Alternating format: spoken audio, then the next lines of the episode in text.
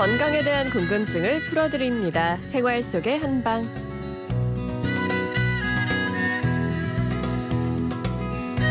목요일부터 토요일까지 동국대학교 한의과대학 정지청 교수와 함께 건강에 대한 궁금증 풀어드립니다.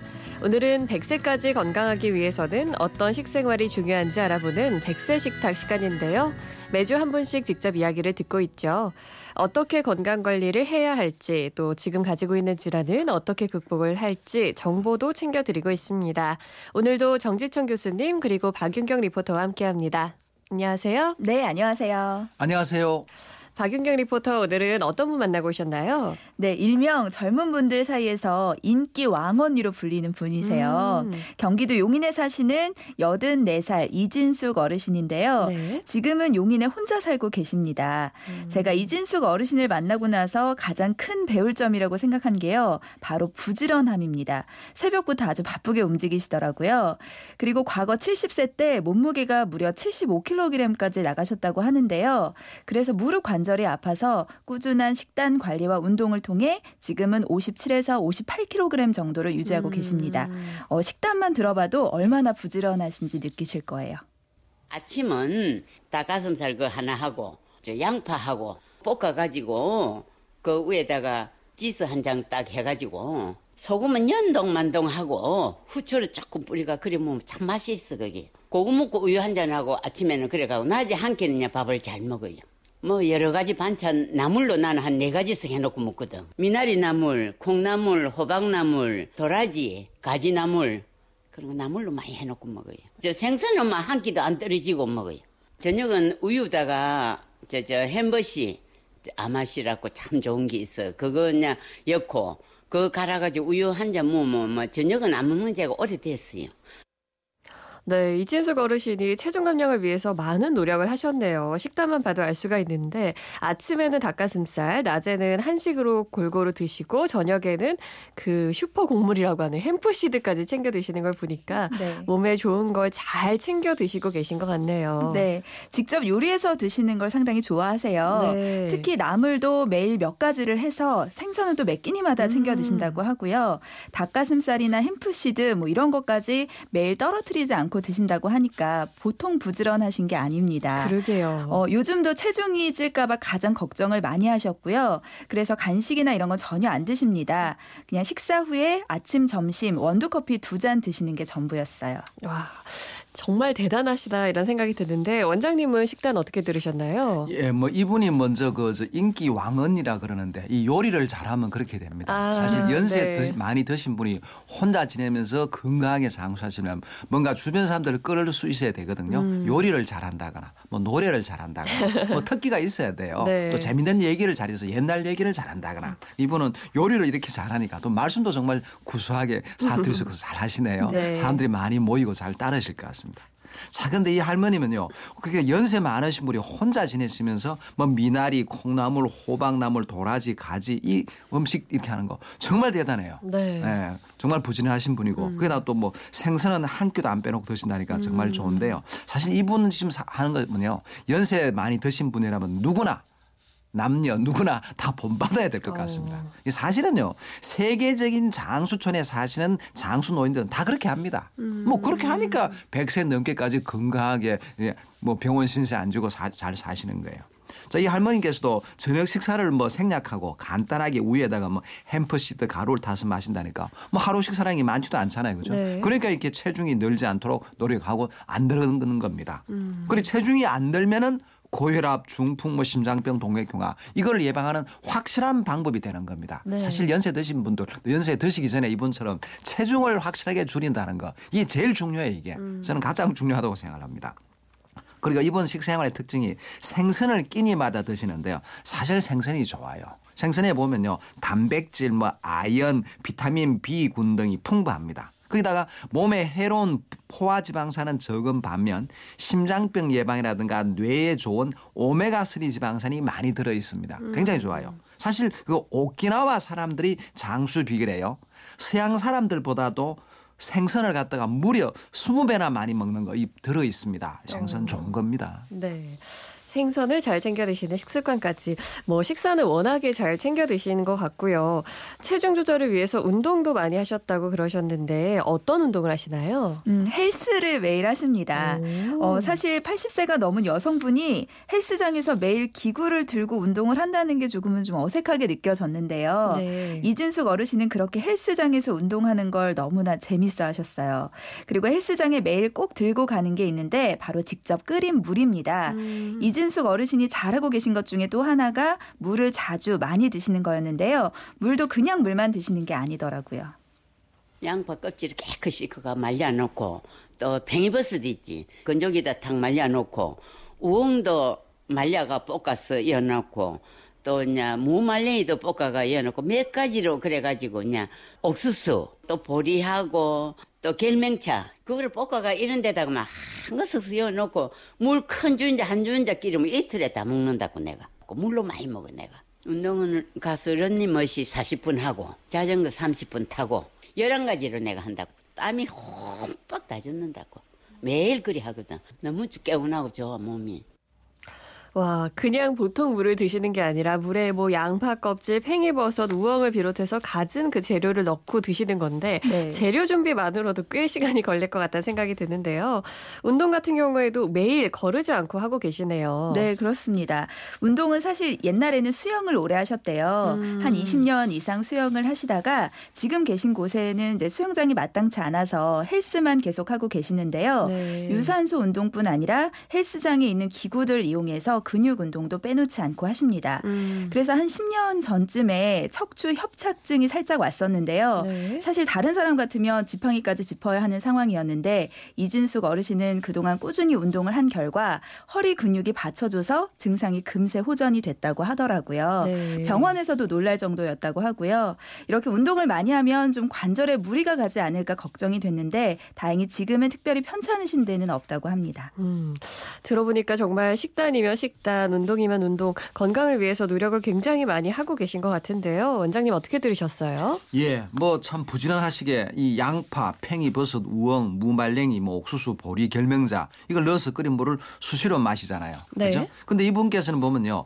더운 게 너무 싫을 정도다. 이 더위를 많이 타신다지 않습니까? 음. 그러니까 버섯, 무, 보리, 결명자 이게 다 차가운 성질입니다. 네. 그러니까 딱 적합하죠, 그죠? 열을 다 내려주고 음. 거기다가 대변, 소변을 잘 나오게 하면서 체중을 늘지 않게 하는 효과가 있습니다. 이거는 또 함부로 따라하면 안 됩니다. 이 할머니와 똑같이 열이 많으시고 더위를 정말 많이 타고 체중이 늘 수 옛날에 많이 늘었던 분, 음. 늘면 안 되는 분은 따라해야지 아무나 따라하면 안 돼요. 네. 다 좋은 건 아닙니다.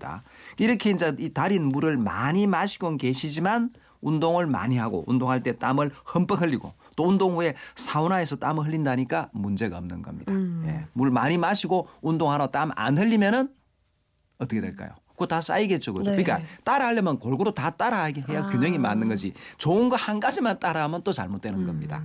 예. 그리고 참 운동하신 얘기를 들어보니까 저희가 부끄럽습니다. 네, 사람 훨씬 운동을 많이 하시는 것 같아요. 네. 예. 자 그런데 이 그 헬스 기구를 이용한 근육 운동은 한 운동 전체 한 30% 정도를 하시고 나머지는 유산소 운동 하시는 게 좋을 것 같습니다. 네. 그리고 이제 운동한 다음에 아, 너무 피곤하다 이렇게 느끼지 않을 정도로 운동량을 앞으로 차츰 조절해 나가는 것도 좋지 않을까 싶습니다. 네. 이진숙 어르신이 지금도 잘 하고 계시지만 더 건강하시기 위해서 원장님께서 조언해 주실 만한 내용 있으신가요?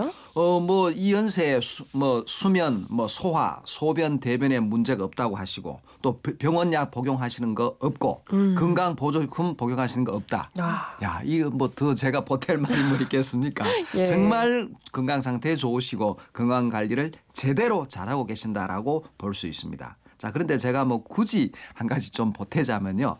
아침에 이제 닭가슴살을 드시고 있는데 음. 이 닭은 좀 따뜻한 성질이에요. 할머님 더위를 너무 많이 타신다고 열이 많잖아요. 그러니까 이 닭보다는 삶은 돼지고기가 좋지 않을까 하는 생각입니다. 실제로 그 오키나와에 있는 장수 노인분들이나 또 우리나라 제주도의 분들도 돼지고기를 일주일에 세 번을 드십니다. 음. 그러나 삶은 돼지고기입니다. 구운 게 아니에요. 네. 삶아서 기름을 싹 뺀 그 수육을 드시는 거니까 기름을 싹 없앤 돼지고기가 좀 더 좋지 않을까. 돼지고기는 서늘한 성질입니다. 네. 예. 그리고 또 후추를 또 넣어서 드시는데 사실 후추가 또 열이 많은 겁니다. 열성이 강해요. 그러니까 할머님께는 열을 넣어주는 데는 좋지 않다. 후추도 좀 적게 드시는 게 좋겠다. 그리고 커피도 두 잔을 드시는데 했는데 사실 한 잔으로 줄이는 게 좋아요. 왜냐? 이 커피가 칼슘이 뼈 속에 들어간 걸 방해를 합니다. 그러니까 뼈 건강에 커피가 나빠요. 음. 골다공증을 앞으로 점점 예방하려면은 커피를 조금만 줄이고 한 잔 정도는 뭐 괜찮을 것 같습니다. 네. 그리고 잡곡밥을 드신다고 했는데 만약 그 잡곡 중에 혹시 찹쌀이나 수수를 넣어 드신다면은 그것은 찹쌀이나 수수는 따뜻한 성질이니까 피하시는 게 좋을 것 같습니다. 네. 혹시 할머님께 추천해 드릴 만한 식재료나 음식이 있을까요? 예, 뭐 팽이버섯 드신다 했는데 그 표고버섯도 할머니 체질에 상당히 어울리지 않는가 싶습니다. 음. 면역 기능도 강화시켜주고 항암 작용도 있는 거니까 표고버섯이 참 좋고요. 또 그리고 제가 추천해 드릴 것은 다시마하고 미역 같은 해조류입니다. 이 두 가지 다그 오키나와 사람들이 장수 식품에 들어가는 겁니다. 음. 왜냐? 이 칼슘하고 요오드 같은 미네랄 그리고 식이섬유가 많이 들어있고 또 항암 효과가 있습니다. 한의학적으로 보면 다시마가요 기를 아래로 가라앉히는 작용이 있기 때문에 오래 먹으면 야위게 한다고 한의서에 나와 있습니다. 이 기를 가라앉힌다는 게 뭐냐? 기운을 아래로 소모시킨다. 기운을 많이 뺀다는 얘기예요. 소모시킨다는 얘기고 또 기를 아래로 내려온다는 것은 대변 소변이 밑으로 싹싹 잘 빠져나간다는 의미가 있습니다. 음. 그러면 바로 뭡니까? 살이 안 찌겠죠, 그죠? 네. 거기다가 또 다시마는 그 한의학에서 볼 때 비만의 주요 원인에 속하는 담을 사겨주는 효능이 있습니다. 음. 그러니까 확실하게 대소변 잘 나가죠. 아래로 그 그다음에 담을 사겨주죠. 이게 저 살 안 찌게 하는 다이어트 식품이 되는 거예요. 네. 그리고 또 이 다시마 미역이 보면 끈적끈적한 게 있죠, 그죠? 바로 그 끈적끈적한 물질 중에 뭐가 있냐면 후코이단이라는 성분이 들어 있습니다. 음. 이게 이제 콜레스테롤의 배설을 도와서 콜레스테롤 수치를 떨어뜨려 주고요. 혈관 질환 예방에 좋은 겁니다. 거기다가 항암, 항균, 항알레르기 그리고 혈액 응고 방지 그리고 음. 혈압 상승을 억제하고 혈당 상승을 억제하는 이런 작용이 있다고 이미 보고가 되어 있죠. 네. 또이 끈적끈적한 성분 보면 또 알긴산도 들어 있습니다. 이게 또 보면요 장내에서 콜레스테롤을 흡착해서 배설시켜 주니까 콜레스테롤 올라가지 않도록 해주고 동맥경화도 예방해주고 또 혈액 속에 남아있는 콜레스테롤 없애주니까 혈액순환에 참 좋은 겁니다. 음. 이저 오키나와 사람들 굉장히 많이 먹어요. 네. 심지어 오키나와 이쪽 바다에는 다시마가 나질 않는데 전체 일본 지역에서 이 다시마를 많이 먹는 지역이 바로 오키나와고 오. 장수 지역이라는 겁니다. 네. 그리고 또 알긴산이 또 혈압도 낮춰줍니다. 고혈압 예방에도 좋은 거고 혈액이 끈적끈적해지는 거, 혈액 점도를 낮춰주니까 또 혈액병, 뭐 중풍 같은 거 동맥 경화를 막을 수 있겠죠. 궤양도 예방해주고 그래서 이 해조류도 좀 많이 드시는 것이 좋을 것 같습니다. 네. 오늘은 경기도 용인에 사시는 84세 이진숙 어르신을 만나봤습니다. 늘 건강을 위해서 부지런하게 노력하시는 모습 참 보기 좋았고요. 앞으로도 꾸준히 식단 관리 잘 하시고 또 운동도 열심히 하셔서 건강하게 지내셨으면 좋겠습니다. 오늘 함께 해주신 정지청 교수님, 박윤경 리포터 고맙습니다. 네, 감사합니다. 감사합니다. 내일과 내일 모레 진행되는 생활 속의 한방은 청취자분들의 건강에 대한 궁금증 풀어드리는 시간으로 꾸미겠습니다. 백세 식탁 참여하는 방법 알려드릴게요. 주변에 혹은 나의 장수 비결을 공유하고 싶다 하시는 분들 또는 건강하게 장수하고 싶은 비결을 알고 싶다 하시는 분들 계시면 건강한 아침 이진입니다. 홈페이지 백세 식탁 참여하기에 글 남겨주세요.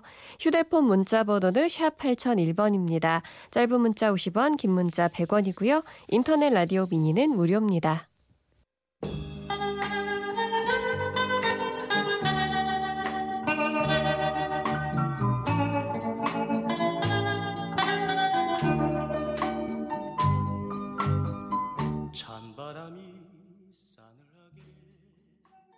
차중락의 노래 낙엽 따라 가버린 사랑 들으셨어요. 어, 3181번 쓰시는 분이요. 어, 새싹 청취자분이시네요. 저도 새벽 운동 수영 시작한 지 한 달 보름이 됐어요. 너무 좋습니다. 이렇게 보내주셨어요.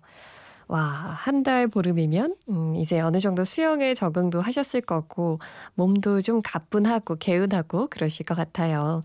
음, 운동을 습관 들이는 게 힘들어서 그렇지 또 재미 붙이고 하면 운동 안 하면 몸이 뻐근하다 하는 분들도 많이 계시던데 우리 3181번 쓰시는 분도 새벽 운동 너무 잘 시작하셨고요. 어, 운동 가시는 길에 저희 건강한 아침 방송도 쭉 함께 해주셨으면 좋겠습니다.